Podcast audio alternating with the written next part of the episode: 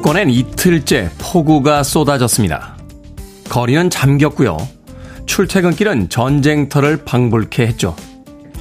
반지하에 살던 가족은 미처 빠져나오지 못해 안타까운 죽음을 맞았고 서민들의 시장은 물난리에 생업을 위협받습니다. 정치를 말하고 경제를 말합니다. 이상을 말하며 원대한 꿈을 말하죠. 하지만 우리의 삶은 고작 이틀 동안의 비에 우왕좌왕하고 있습니다. 비는 결국 그치겠지만 깊은 고민에 빠지게 됩니다. 우리가 살아온 지금까지의 방법이 과연 맞는 것인지에 대해서요. 8월 10일 수요일 김태훈의 프리웨이 시작합니다. 명곡이죠. 마빈게이의 What's Going On으로 시작했습니다. 빌보드 키드의 아침 선택, 김태훈의 프리웨이.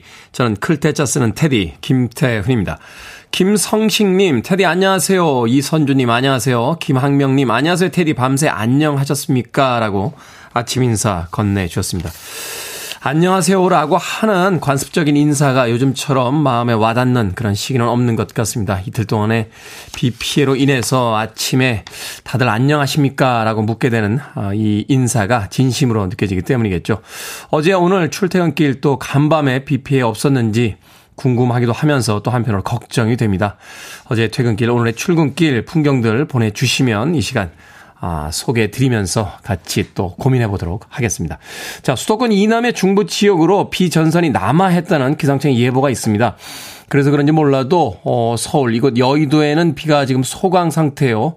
어, 차에서 내릴 때 보니까 비가 내리지 않고 있더군요. 그런가 하면 경기 남부 충북 지역을 중심으로 한 중부 지역에 오늘 하루 동안 100mm 이상의 비가 내리는 곳도 있다라고 하니까 오늘 하루도 오늘 하루가 아니죠. 이번 주 지나갈 때까지는 계속해서 비 피해가 예상이 된다는 기상청의 예보가 있었으니까 아직은 긴장을 풀어서는 안 되는 때가 아닌가 하는 생각이 듭니다.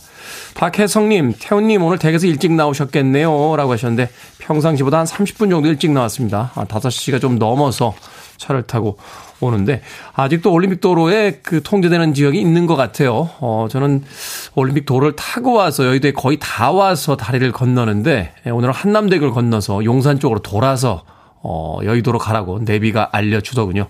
출근 시간 조금 서두르시길 바라겠습니다. 자, 청취자분들의 참여 기다립니다. 문자번호 샵 1061, 짧은 문자는 50원, 긴 문자는 100원, 콩으로는 무료입니다. 유튜브로도 참여하실 수 있습니다. 여러분 지금 KBS 2라디오 김태훈의 프리웨이 함께하고 계십니다. KBS 2라디오. Yeah, 김태훈의 프리웨이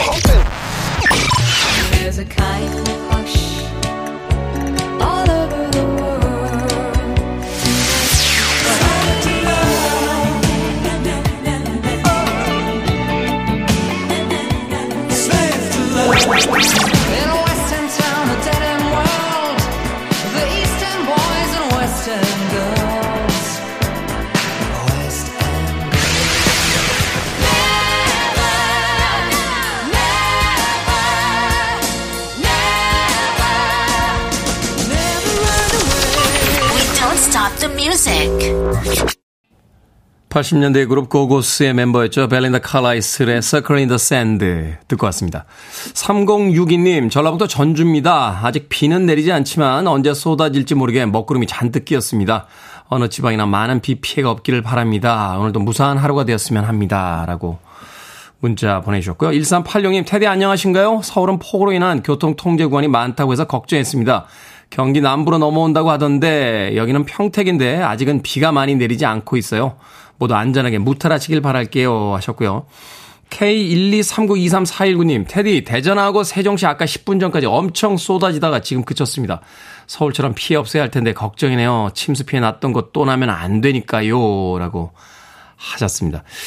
그런가 하면 오혜진님, 천안에 어제 밤새 비가 많이 왔습니다. 야간 근무하고 퇴근할 남편 잘 올 수 있겠죠? 하셨는데, 아침에 퇴근하시는 남편분 무사 귀과시를 참 퇴근에 무사 귀가라는 표현이 맞는지 모르겠습니다. 며칠 동안의 상황이 그렇습니다. 아, 무쪼록 지금 퇴근 출근하시는 분들 목적지까지 무사하게 잘 도착하실 수 있도록 주의하시길 바라겠습니다. 그런가 하면 김성식님 서울의 비는 이제 그만 좀 내렸으면 좋겠습니다 하셨는데 저도 이하 동문입니다. 그런데 기상청 예보를 보니까요. 며칠 동안 약 300mm 정도의 비가 더 올 것이다라는 예보가 있어서 어, 아직 이 비가 완전히 끝난 게 아니라는 걸 다시 한번 생각해 보게 됩니다. GH 콩님, 한강 만땅이네요. 실시간 한강, 수위라고 하셨는데, 아무리 한강에 물이 차 있어도 그렇죠. 만땅이라니요. 웃을 상황이 아닌데요. 만땅은 기름 넣을 때 쓰는 표현 아닌가요? 이것도 일종의 속어인데, 한강에 물이 만땅입니까? 만땅으로 그쳤으면 좋겠습니다. 수위가 넘지 않았으면 좋겠습니다. 잠수교는 지금 현재 잠겨 있다라고 하고요. 어, 동부간선도로 어떻게 됐는지 모르겠네요. 중랑천이 범람을 해서 동부간선도로 어, 한때 통행이 중단이 돼 있었는데 오늘 아침에 아마 통행이 개재가 된 것으로 어, 알고 있습니다. 그런가 하면 송윤숙님 강변북로에 차가 없네요라고 하셨는데 그 문자 보고서 확인하는 순간 꽉 차 있습니다. 지금 동에서 서로 향하는 강변북로는 차가 또다시 예, 정체 현상을 보이고 있으니까 아침 출근길에 참고들 하시길 바라겠습니다. 며칠 동안 비 얘기만 계속하니까 아, 저도 좀 어질어질하네요. 어, 이 비가 좀 빨리 멈췄으면 하는 아, 바람 가져봅니다. 자, 1512님의 신청곡으로 가겠습니다. 케니 로저스 and 돌리 파튼, the Stream.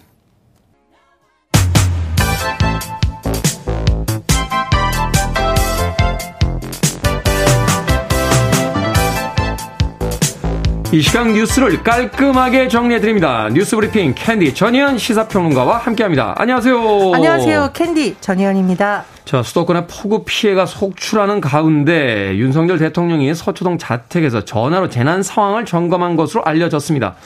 재난 상황에 대통령의 비대면 대응 논란이 되고 있는데요. 예, 지금 서울을 비롯한 수도권에 특히 굉장히 기록적인 폭우가 내린 상황인데요. 윤석열 대통령이 지난 8일 저녁 서울 서초동 사저로 퇴근했었고 이후 사저에서 머물면서 피해 상황을 보고받고 대책을 지시를 했습니다. 이에 대해서 민주당을 비롯한 야당에서는 컨트롤 타워가 아니라 폰 트롤 타워냐. 이 폰이라는 건 이제 전화를 말하는 전화 건데 네. 이렇게 강력히 비판하면서 대통령이 사실상 이재민이 되어버린 상황을 국민이 어떻게 받아들여야 되냐 이렇게 비판을 하고 있고요. 그리고 대통령이 있는 곳이 곧 상황실이라는 대통령실 논리대로라면 국가안전보장의 위기관리센터가 무슨 필요가 있냐라고 지적을 하고 있습니다. 특히 야당에서는 청와대를 용산 집무실로 옮긴 것과 이것을 연계해서 비판을 하고 있는데요. 당시에 집무실을 옮긴다고 했을 때는 전혀 국가안보에 문제가 없었다고 하는데 이게 지금 상황을 보면 비상 상황이 생겼을 때 과연 벙커까지 접근해서 컨트롤 타워 역할을 할 수 있느냐라고 비판을 하고 있습니다. 정의당에서는 이 컨트롤 타워 기능이 완비된 청와대를 떠날 때는 용산 가서도 모두 문제없이 대처할 수 있다고 하더니 정작 폭우가 오니까 집에서 전화로 업무 지시하는 대통령 어느 국민이 신뢰할 수 있겠냐 이렇게 맹공을 하고 있는 상황인데 대통령실은 적절로 반박을 하고 있습니다. 일단 새벽 3시까지 실시간 보고 지시가 이루어졌다. 그리고 9일은 새벽 6시에 긴급대책회의를 지시했다. 이렇게 또 반박을 하고 있는 상황이지만 야당을 중심으로 계속 비판이 제기될 지금 조짐이고요. 또 하나 지금 이제 서울시의 대응이 좀 논란이 되고 있습니다. 일단 안전총괄실 실장 국장이 공석 상태예요. 네. 그런데 이런 중대재해 안전관리 업무를 전담하는 인물들이 공석인 것이 맞느냐, 호우 대비에 미흡하다는 것 아니냐라는 지적이 나오고 있는데요. 서울시에서는 직무대행 체제로 운영 중이라고 해명을 하고 있습니다만 이번에 서울 같은 경우에 보면은 곳곳에서 지금 피해가 계속 전해지고 있잖아요. 그래서 더 적극적으로도 또 더 빨리 대응하는 데서 미흡한 거 아니냐는 논란이 또 제기되고 있습니다. 또 하나 일부 단체장들의 행동도 지금 논란이 되고 있는데요. 이 서울 마포구의 박강수 마포구청장이 지난 8일 SNS에 맛있는 찌개에 전까지 꿀맛이라는 게시글과 사진을 올렸습니다. 이 구청장 해명을 들어보면 비가 내리던 월요일 저녁에 배가 고파서 직원들하고 함께 전집에서 식사를 했다라고 했는데 다만 이 시점이 8일에 왜 수도권에 기록적인 폭우가 내려서 난리가 났잖아요. 그래서 이 시점에 왜 이런 사진을 올리냐. 이 시점엔 오히려 적절하게 재난에 대응했어야 되는 거 아니냐는 논란이 또 제기되고 있는 겁니다. 그리고 정부에서 이 행정안전부를 중심으로 수도권 공무원의 출근 시간을 오전 11시로 제정 조정한 것도 좀 논란이 되고 있는데 네, 어제 짚었었죠. 그렇습니다. 그런데 이제 공무원들이 사실상 거의 다 비상근무에 나서고야 하는 상황인데 이 출근 방침이 시기에 맞느냐라는 비판도 제기되고 있습니다. 이 단체장 분들이나 공무원분들 뉴스 안 봅니까?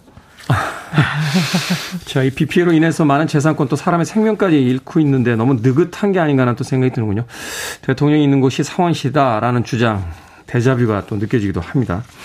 국민의힘은 비대위 체제로 전환하기도 했습니다. 주호영 의원이 비대위원장을 맡기로 했는데 비대위가 출범하면서 이준석 대표 사실상 해임이 된 건가요?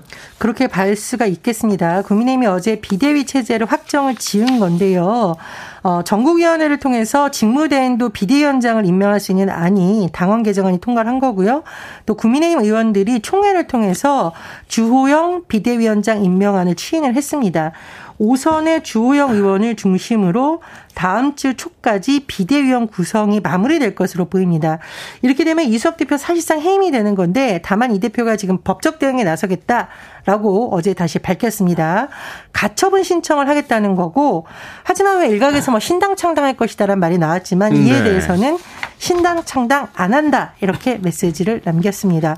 그런데 요즘 이준석 대표와 굉장히 친분이 있었던 인물들이 이제 이준석 전 대표라고 불러야 되나요? 뭐 아직까지는 이준석 대표라고 할 수 있겠는데 네. 등을 돌린다 이런 분석도 나오고 있는데 일단 김용태 최고위원이 친 이준석계로 분류가 됩니다. 그런데 어제 가처분 신청을 한다고 밝혔다가 이후에 다시 가처분 신청을 안 하겠다. 라고 입장을 바꿨고요. 홍준표 대구시장을 비롯해서 이 대표의 비교적 우호적이었던 정치인들도 이 법적인 대응에 대해서 굉장히 비판적인 의견을 또 내고 있습니다. 이런 가운데 차기 당권 주자들의 움직임에도 또 관심이 쏠리는데 김기현 의원과 더불어 안철수 의원이 출마할지가 관심사인데 안철수 의원이 제 역할이 있다면 마다하지 않겠다라고 어제 말하면서 차기 당권 도전 의사를 공식화했다는 해석이 나옵니다. 여당 야당을 떠나서 하나의 정치적인 문화인데요. 어, 여당의 대표를 이렇게 전격 해임하는 과정들 과연 국민들이 어떻게 받아들일지 조금 더 지켜봐야 될 것 같습니다. 행정안전부 첫 경찰국장인 김순호 치안감, 과거에 동료들을 밀고 한 대가로 특별 채용됐다 하는 의혹을 받고 있습니다. 여기에 관련된 소식 좀 전해 주시죠. 예, 이 의혹은요, 김순호 치안감이 1988년 노동운동단체 인천 부천 민주 노동자회 줄여서 인노회에서 활동을 하다가 이듬해인 1989년 8월 대공 특채로 경찰관이 됐었습니다. 그런데 이 사이에 이 인노회라는 단체가 이적 단체로 몰리고 회원들 15명이 구속된 일이 있었습니다. 그렇다 보니 이 김수호 치안감이 과거 노동운동했던 동료들을 밀고 어, 이게 조금 뭐 프락치 이런 표현을 쓰고 있잖아요. 당시엔 그런 표현을 많이 썼죠. 예, 그런 활동을 해서 특제된 것이 아니냐라는 의혹이 제기되고 있고 이 인노회 회원들이 지난 7일 어, 예전에 동료 추모식에 참석해서 이에 대한 진상 규명을 요구한 바 있습니다. 그런데 이런 부분에 대해서 김순호 국장이 계속 부인을 하고 있는데요. KBS가 8일 단독 보도한 내용에 따르면 김순호 국장을 경찰로 특정한 것, 이 책임을 맡았던 사람의 인물이 바로 이 인노회 노동운동 조직의 사건 수사 책임자였다라고 보도가 나왔습니다. 그 근거를 KBS가 어, 좀 추적을 한 건데요. 1989년 2월 검찰에 구속영장 신청된 내용을 봤더니 영장을 신청한 사람이 대공 3부 소속 경감 홍승상 경감이었습니다. 인노회와 관련된 영장에 이 대응인 사람이 홍승상 경감이라는 거죠. 그런데 이 홍승상 경감은 과거에 박종철 군 고문치사 사건 당시 고문 사실을 은폐한 거짓 보고서 초안을 만든 인물로도 알려져 있습니다. 어, 뭐 이런 부분을 통해서 이 홍경감이 이 김순호 국장의 채용에 관여했었던 것 아니냐라는 의혹이 더 짙어진다. 이런 식으로 지금 보도가 나오고 있는 거고요. 또 9일자 경향신문 단독 보고를 보면 이 김순호 국장이 성균관대에 재학 중이던 1983년 학생운동을 하다가 녹화 공작 대상자로 분류돼서 군에 입대를 했습니다. 근데 이 녹화 공작이라는 것이 민주화 운동 하던 학생들을 강제 징집 강제 징집한 뒤에 네. 이 동양 첩보 수집을 하게 한 것으로 알려졌는데 이런 활동 내역이 이른바 조난 자료라는 것에 남아 있다라고 지금 보도를 한 상태입니다. 어쨌든 이 경찰국이라는 것이 경찰을 민주적으로 통제한다는 명분으로 출범을 했는데 이 초대 국장이었던 인물이 이런 논란에 휘말리는 것이 맞느냐 명명백백하게 진상 규명해야 된다 이런 여론이 또 제기되고 있습니다. 그러니까 어찌됐든 행정안전부의 첫 경찰국장인 김순호 치안감 예전 학교 다닐 때 친구들하고는 안 친하다는 거죠. 그렇기도 하고 특히 이제 인노회는 이적 단체가 아니라고 대법원에서 판결을 했습니다. 그렇다면 누가 이 인노회를 이렇게 이적 단체로 몰았냐에 대해서도 진상 규명이 돼야 된다 이런 주장도 나오고 있습니다. 자, 오늘의 시사 엉뚱 퀴즈 어떤 문제입니까? 예, 앞서서 국민의힘을 둘러싼 소식 전해드렸습니다. 요즘은 정치보다 치킨이 국민에게 힘이 되는 거 아니냐 이런 말도 나오겠네요. 자, 여기서 오늘의 시사 엉뚱 퀴즈. 요즘은요, 바삭하게 치킨, 튀긴 후라이드 치킨이 많지만 예전에는 이것이 흔했습니다. 어, 이거는 뭐 치킨보다 통닭으로 부르는 게 더 자연스러울 것 같은데 길거리 트럭에서도 종종 볼 수 있는 이것은 무슨 통닭일까요? 1번 돌연변이, 2번 알리바이, 3번 전기구이, 4번 먼지털이.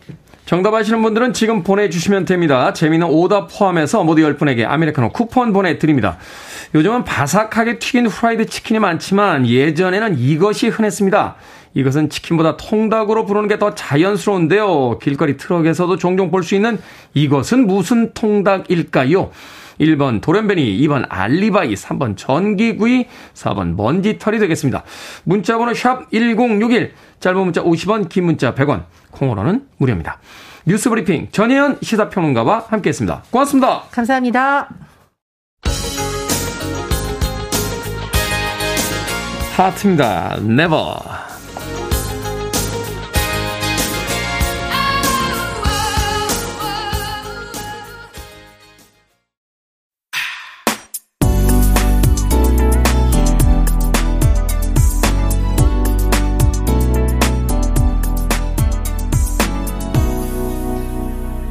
Freeway. 이웃집 청년들 같은 정감 가는 목소리였죠. 해밀턴, 조 프랭크 and 레이놀즈의 Don't Pull Your Love 듣고 왔습니다. 1970년대에 활동했던 LA의 3인조 예, 남성 보컬 그룹입니다. 이 Don't Pull Your Love는 아마 1970년대 빌보드 차트 한 4위 정도에 올라갔던 랭크됐던 것으로 기억을 하고 있습니다. 해밀턴, 조 프랭크 and 레이놀즈의 Don't Fool Your Love 듣고 왔습니다. 자, 오늘 시사 엉뚱 퀴즈. 치킨보다 통닭으로 부르는 게 더 자연스러운 이것. 길거리 트럭에서도 종종 팔고 있는 이것은 무슨 통닭일까요? 정, 정답은 3번 전기구이였습니다. 전기구이. 맛있죠, 전기구이. 예. 저는 전기구이가 제일 좋습니다. 기름이 쏙 빠져가지고 그 바삭한 전기구이 통닭. 저는 사실 닭껍질을 별로 좋아하지 않는데 전기구이는 먹습니다. 그 바삭한 닭껍질을 탁 먹으면 약간 베이징 덕 먹는 듯한 예, 그런 기분도. 베이징 덕은 이제 비싸니까 매일 못 먹지 않습니까? 그럼 이제 전기구이로 그 기분을 좀낼 때가 있는데 자 신보경님 3번 전기구이입니다. 엄마가 일 끝나고 오면 정말 많이 사다 주셨어요. 저는 치킨보다 전기구이 맛이 더 좋더라고요 하셨습니다. 저도 두꺼운 튀김옷 입혀서 그 튀긴 그리고 또 막 양념 이렇게 많이 한 것보단 전기구이를 더 좋아합니다. 신보경님하고 저는 또 음식적인 취향이 맞는군요. 김경애님, 갈치구이, 노릇노릇 바삭하게 구운 갈치구이. 야 맛있죠. 맛있죠. 제주도에 가면 특히 갈치구이 많이 먹는데, 어느 날 그 갈치가 예, 세네갈산이라는 걸 알고 나서 충격을 받았던 기억이 나는군요. 제주산 갈치는 조금 예, 작대요. 예, 두꺼운 거는 세네갈산. 갈치구이라고 하니까 아, 남쪽에서 제주도에서 이 방송 듣고 계신 분들은 갈치구이 드실 때 참고하시길 바라겠습니다. 1739님 3번 전기구이입니다. 테디 전기구이 통닭 추억이 돋네요. 전기구이 통닭 사서 가족들과 먹으며 대확행했던 생각이 납니다. 아, 소확행이 아니군요. 전기구이 통닭 정도면 이제 대확행 되겠군요. 요즘은 치킨도 물가도 너무 올라 힘이 듭니다. 라고 하셨습니다. 1739님. 그렇죠. 저희 어릴 때만 해도 그 노란색 종이봉투에 기름이 배어나오는 그 전기구이 통닭을 아버지가 퇴근길에 하나 사오시면 정말 온 가족이 모여 앉아서 아, 그 전기구이 통닭을 정말 맛있게 먹던 그런 기억이 납니다. 가족들과 오손도손 음, 맛있는 음식 먹는 그런 한 주가 됐으면 좋겠는데 언제쯤 비가 그칠지 모르겠네요. 다시 이야기하다가 비 이야기로 돌아가게 됩니다. 화딱지가 나네요. 비만 생각하면. 자, 방금 소개해드린 분들 포함해서 모두 10분에게 아메리카노 쿠폰 보내드립니다. 어, 방송이 끝난 후에 김태훈의 프리웨이 홈페이지에서 확인할 수 있습니다. 콩으로 당첨되신 분들 방송 중에 이름과 아이디 문자로 알려주시면 모바일 쿠폰 보내드리겠습니다. 문자 번호 샵 1061, 짧은 문자는 50원, 긴 문자는 100원입니다. 자, 0184님께서 신청하신 곡입니다. Carpenters, There's a Kind of Hush.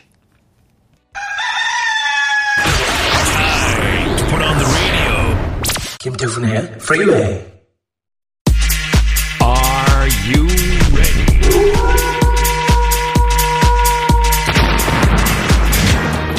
유경희님께서요, 역시 지혜로운 정답입니다. 라고 보내주셨는데, 오늘도 여러분의 감탄에 힘입어 결정을 해드릴게. 신세계 상담소.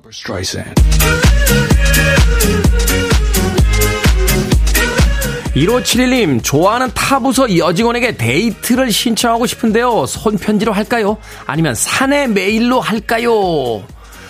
손편지로 합시다. 데이트 신청이지 업무가 아니니까요. 사내 메일은 기록도 남아요. 김정남님, 제가 우산을 잘 잃어버려서 아내가 빨간 우산을 쓰랍니다. 너무 튀는 색이라서 우산을 쓸 때마다 고민이 되는데요. 검정 우산을 몰래 사서 쓰고 갈까요? 아니면 그냥 빨간 우산을 쓸까요? 빨간 우산 쓰세요. 비 오는 날 사람들은 남의 우산에 별로 관심이 없습니다. 기분이 우울할 땐 빨간 팬티에 빨간 우산. 아, 이건 아닌가?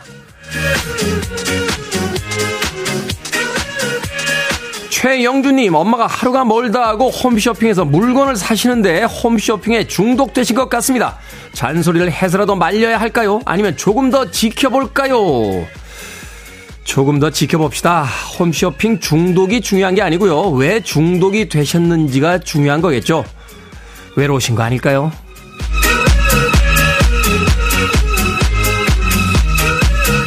3039님, 군대 간 아들이 닷새간 휴가 나온다는데 제가 친구들과 2박 3일간 휴가 겸 바다 낚시를 가기로 했습니다. 휴가 나오는 아들하고 지내야 할까요? 아니면 바다 낚시 가야 할까요? 바다 낚시 가세요. 휴가 나온 아드님은 닷새 동안 집에 있을 계획이 없습니다. 방금 소개해드린 네 분에게 선물도 보내드립니다. 콩으로 뽑힌 분들 방송 중에 이름과 아이디 문자로 알려주세요. 고민 있으시면 언제든 상담소를 이용해 주시기 바랍니다. 문자 번호 샵 1061, 짧은 문자 50원, 긴 문자 100원, 콩으로는 무료입니다.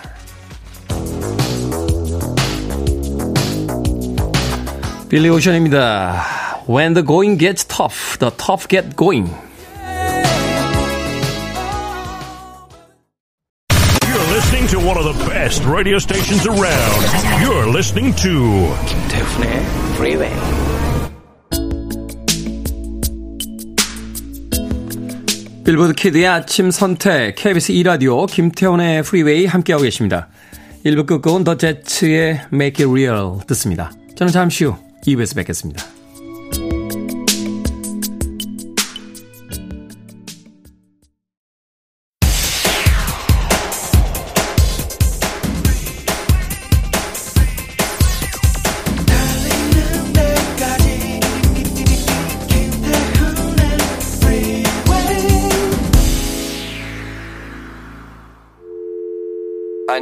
Arms around me. I need to feel your touch.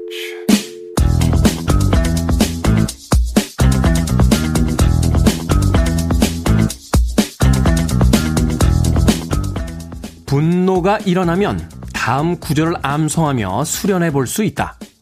숨 들이쉬면 분노가 내 안에 있음을 안다. 숨 내쉬면 분노가 나임을 안다. 숨 들이쉬면 분노는 불쾌한 감정임을 안다. 숨 내쉬면 이 감정은 지나갈 것임을 안다. 숨 들이쉬면 나는 평온해진다. 숨 내쉬면 나는 분노를 다스릴 만큼 강하다.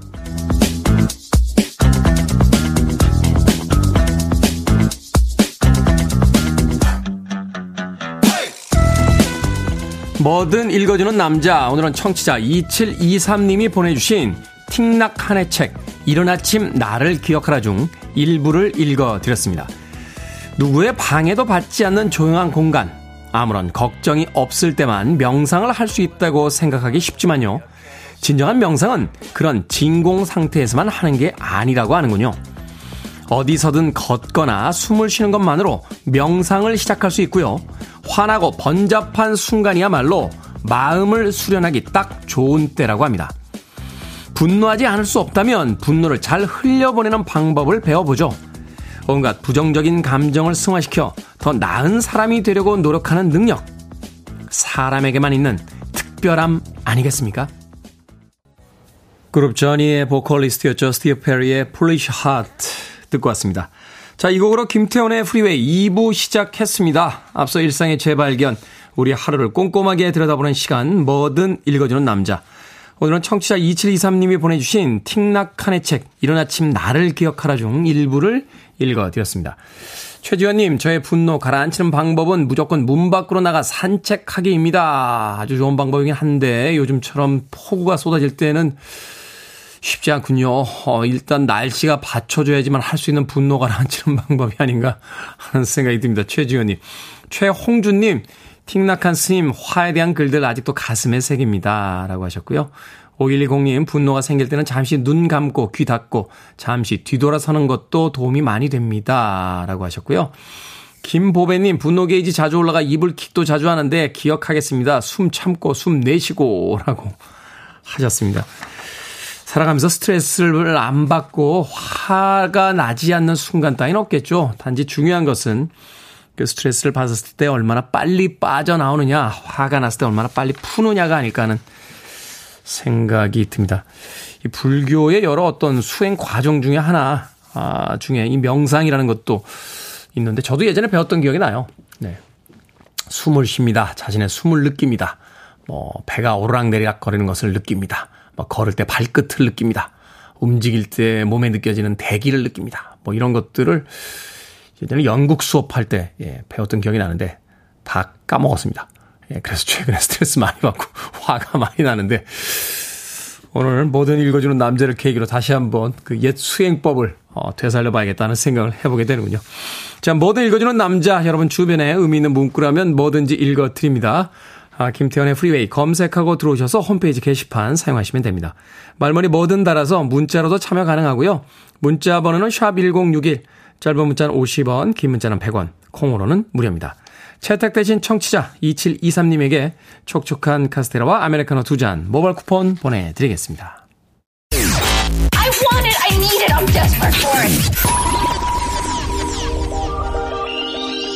Okay, let's do it. 김태훈의 Freeway. 두 곡의 음악 이어서 듣고 왔습니다. Pet Shop Boys의 West End Girls 그리고 Swing Out Sister의 Breakout까지 두 곡의 음악 이어서 들려드렸습니다. 이 두 곡의 이어짐을 우리 청취자 여러분들 굉장히 좋아하시는 것 같아요. 김보배님 왔네 바느질 선곡 타임이라고 하셨습니다.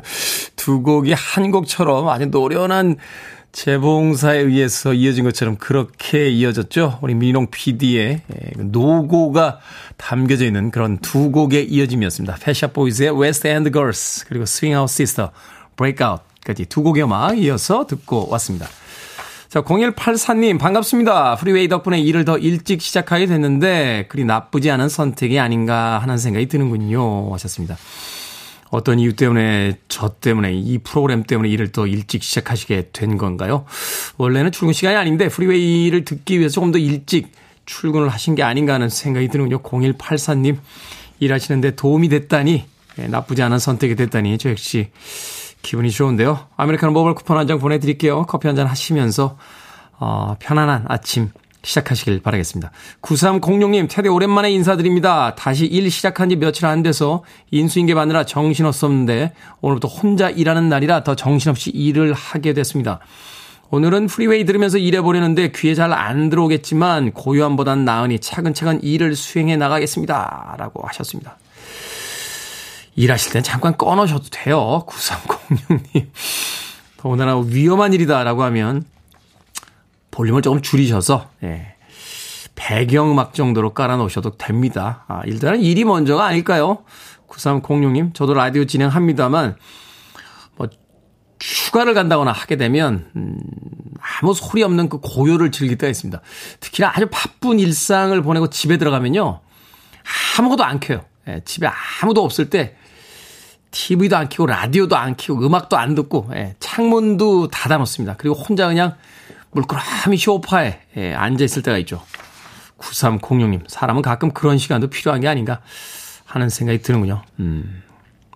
정정하겠습니다. 예, 제 프로그램은 좀 들어주시고 다른 프로그램 들으실 때 좀 꺼주시거나 볼륨을 줄여주시면 어떨까 하는 생각이 듭니다. 예, 9306님, 저희는 아직 목이 마릅니다. 아, 청취율 조사에 대한 결과가 나왔습니다. 아, 많이 올랐더군요. 예, 저는 당연한 결과라고 생각합니다만, 예, 그동안 마음 졸이고 있던 저희 스탭들에게 하나의 선물이 된 것 같아서 제가 다 뿌듯합니다.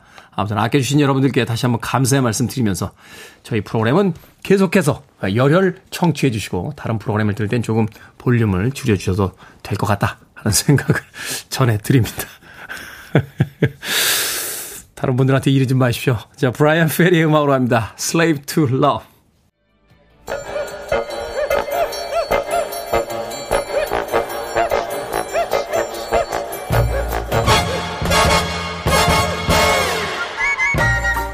온라인 세상 속 촌철살인 해악과 위트가 돋보이는 댓글들을 골라봤습니다. 댓글로 본 세상.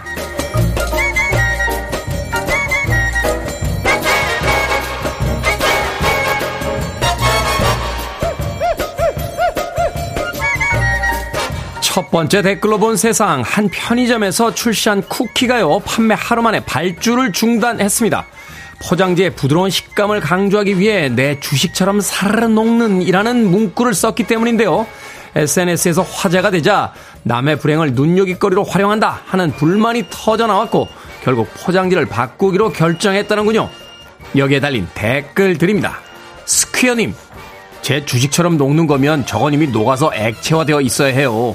씹을 게 하나도 없을걸요. 이사님, 저는 주식 안에서 웃긴데요. 주식하는 사람들은 화날 것 같네요. 차라리 눈물 젖은 적, 눈물 젖은 것처럼 촉촉한 쿠키라고 하지. 요즘은 주식 얘기는 건들면 안 되는 건데요. 세종대왕님이 수많은 단어들을 만들어 주셨는데 굳이 쿠키 광고에 왜 하필이면 사르르 녹는 주식 같은이라는 표현을 쓰는 겁니까? 왜요? 왜? 이게 웃겨요?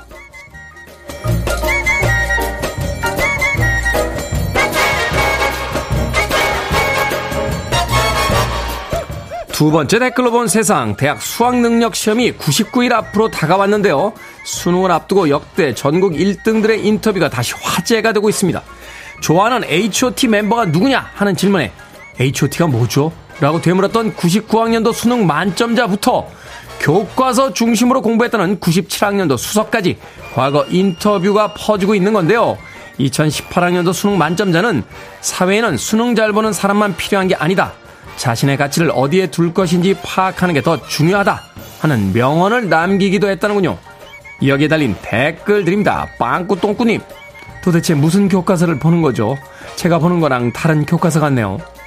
네모네모님.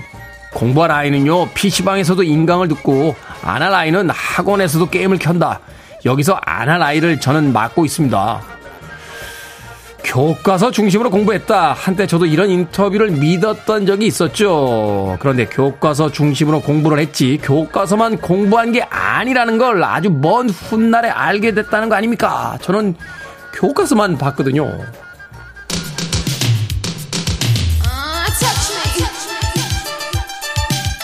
사만다 폭스입니다. 터치 미.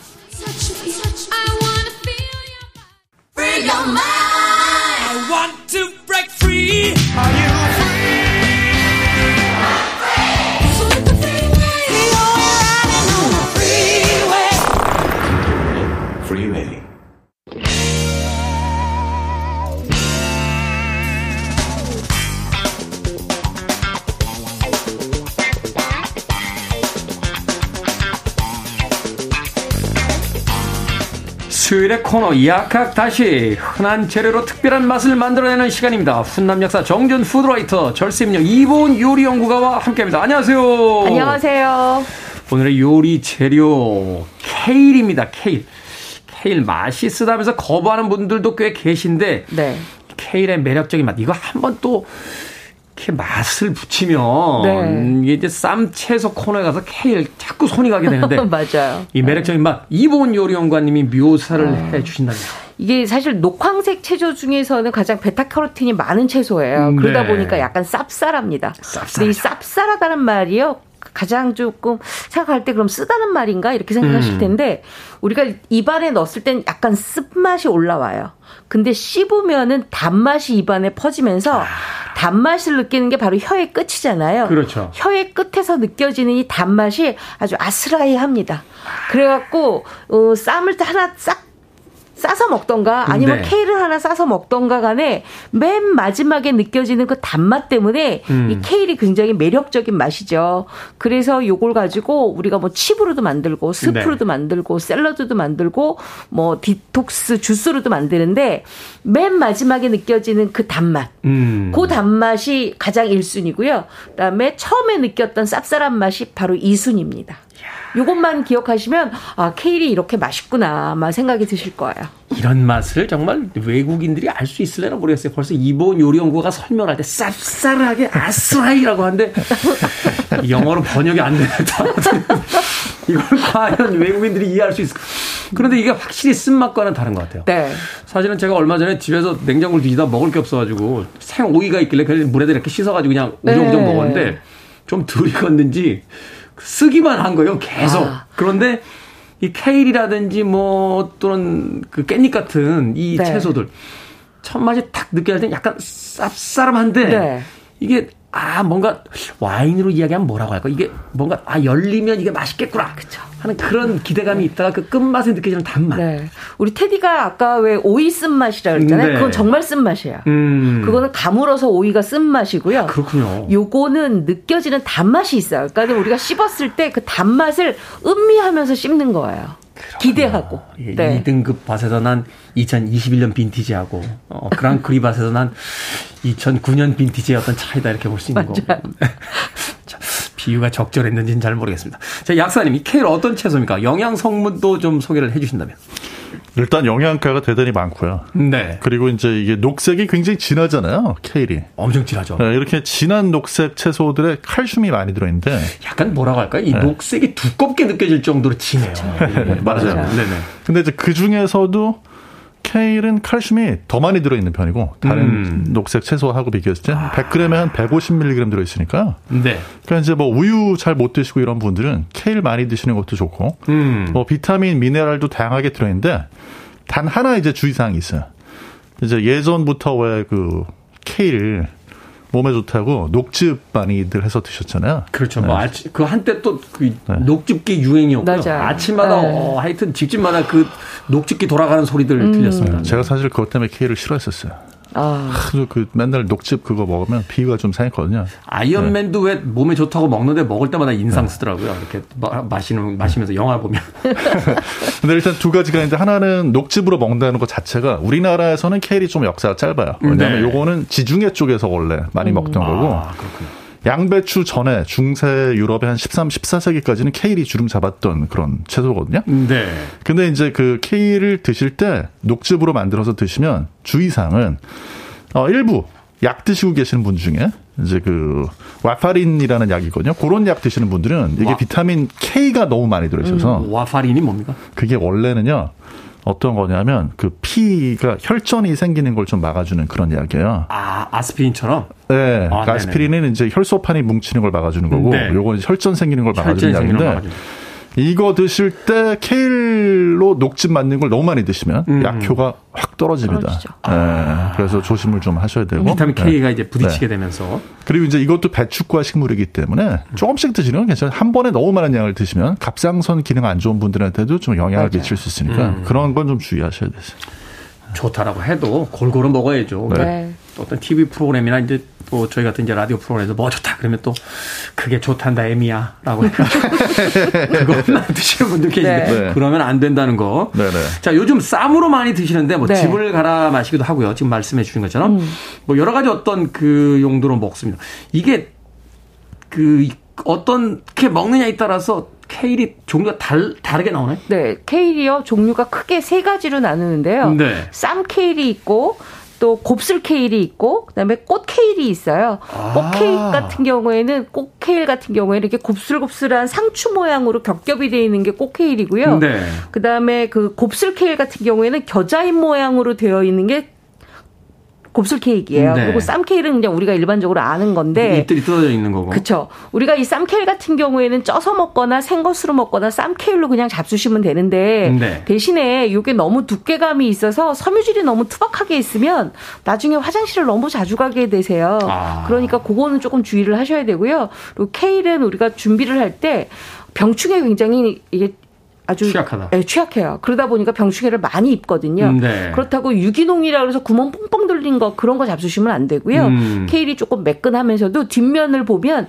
뒷면에 약간의 그 잎사귀에 골이 조금 지어진 게 있어요. 음. 그래서 씻을 때는 꼭 뒷면을 잘 깨끗하게 씻, 으셔야 되고요. 아, 거기 뭐 농약 같은 게 묻을 네, 수도 있고 맞아요. 그러니까. 그리고 어, 케일은 수분에 굉장히 약합니다. 그렇기 때문에 그냥 비닐에 넣고 냉장고에 넣으시면 금방 고라지거든요. 음. 그래서 항상 종이 타올이나 아니면 무지 봉투에다가 차곡차곡 한 입 세 개 정도 이렇게 겹쳐서 아. 수분이 많이 안 닿게끔 이렇게 하고 난 다음에 지퍼백에 해서 냉장고에 넣어야 한 5일 정도 네. 가능합니다. 유지가. 네. 일단은 굉장히 수분에 약하기 때문에 네. 사서 바로 먹는 게 좋고 보관을 그렇죠. 하실 때는 약간 네. 종이 그 티슈 같은 걸 놔서 네. 그 습기가 직접 닿지 않도록 해주는 네. 게 중요하다. 자, 우리는 주로 쌈이나 이제 즙으로 먹는데 외국 사람들도 이거 먹습니까? 네.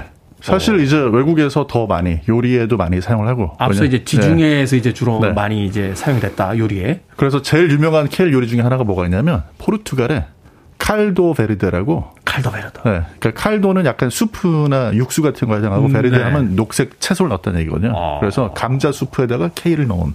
오. 그리고 이제 그 chorizo. 소세지 비슷한 네. 네. 그거 넣은 수프가 포르투갈 사람들의 그 comfort food라고 그러잖아요. 이제 집에 가서 따뜻하게 한 그릇 먹고 나면 아. 기분이 너무 좋아지는. 어, 우리로, 우리로 네. 이야기하면 이제 영혼의 어떤 네.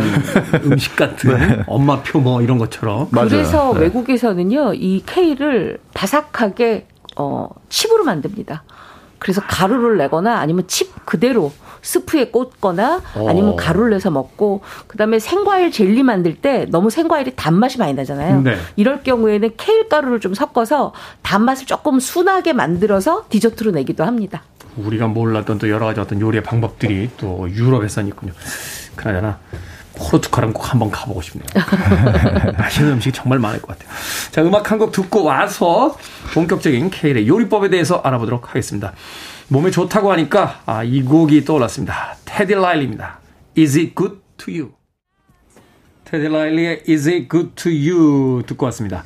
Billboard kid의 아침 선택, KBS 2라디오, 김태훈의 프리웨이, 절세미녀 이보은 요리 연구가, 그리고 훈남 약사 정재훈 food writer와 약학다시, 오늘은 케일을 가지고 요리해보는 시간을 진행하고 있습니다. 자, 오늘의 요리 재료 케일입니다. 케일로 어떤 요리를 해 먹을 수 있습니까? 보통 케일 그러면 쌈만 생각을 하시잖아요. 네. 그래서 저는 오늘 이 케일을 가지고 생나물을 한번 준비를 해봤습니다. 케일로 나물을 한다고? 네, 케일을 한 2cm 가량으로 가로로 채를 썰어서 끓는 물에 살짝 한번 데쳐주시는데요. 그 끓는 물은 네. 쌀뜨물이 좋습니다. 아. 아주 살짝만 데쳐주시고 찬물에 얼른 헹궈서 물기를 좀 빼주세요. 네. 요새 영양부추가 많이 나와 있더라고요. 네. 영양부추 한 4cm 정도로 썰어주시고요.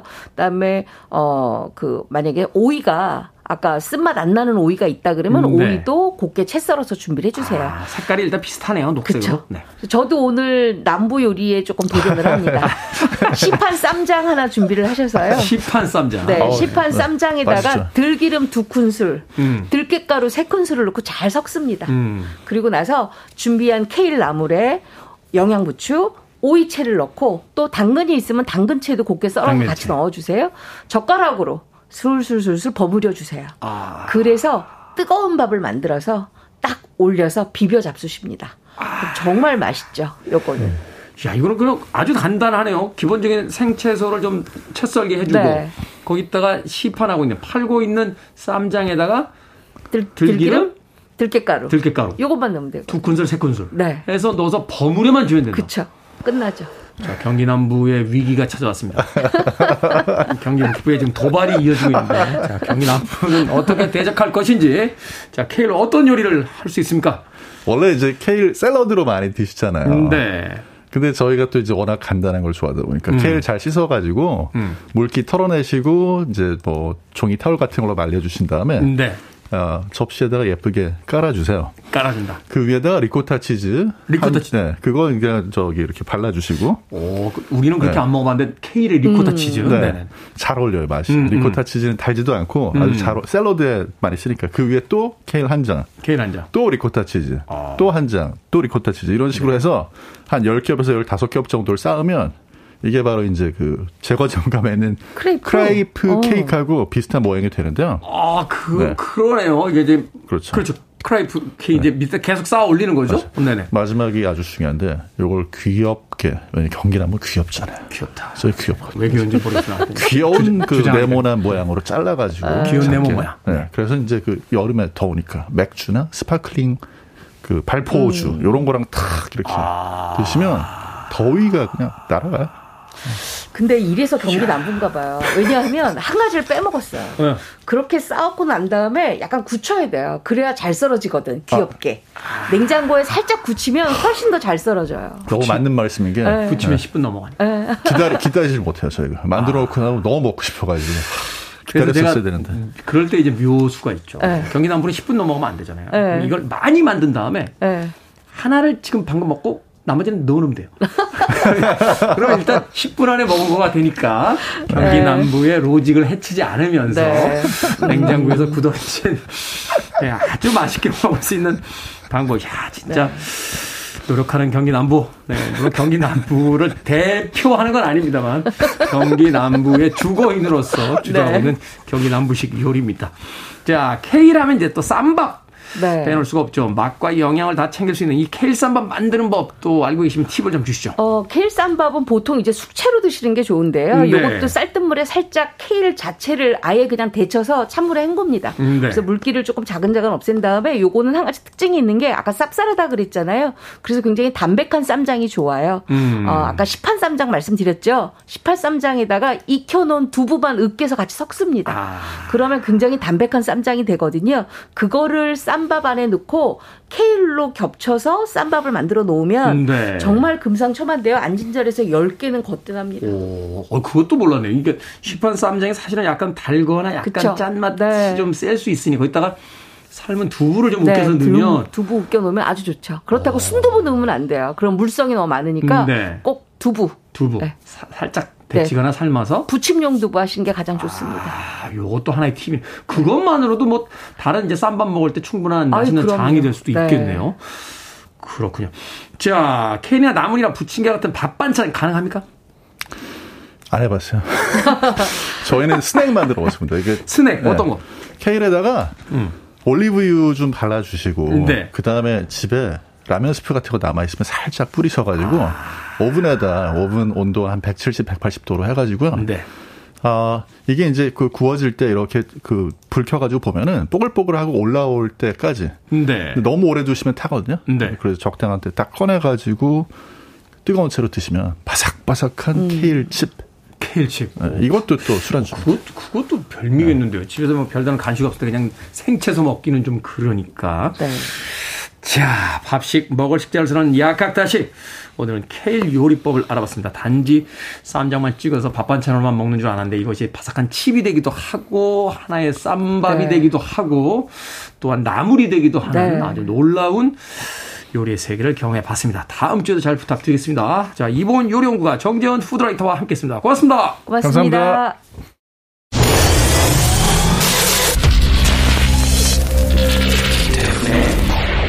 Freeway.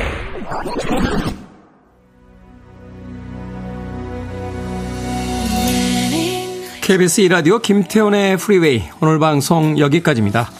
오늘 끝곡은 5637님께서 신청해 주신 곡이에요. 애니메이션 영화였죠. Prince of Egypt의 주제곡 머라이어 캐리와 휘트니 휴스턴이 함께합니다. When You Believe 듣습니다. 편안한 하루 보내십시오. 오늘도 비 소식 있는 곳이 많습니다. 비 피해 조심하십시오. 전 내일 아침 7시에 돌아오겠습니다. 고맙습니다.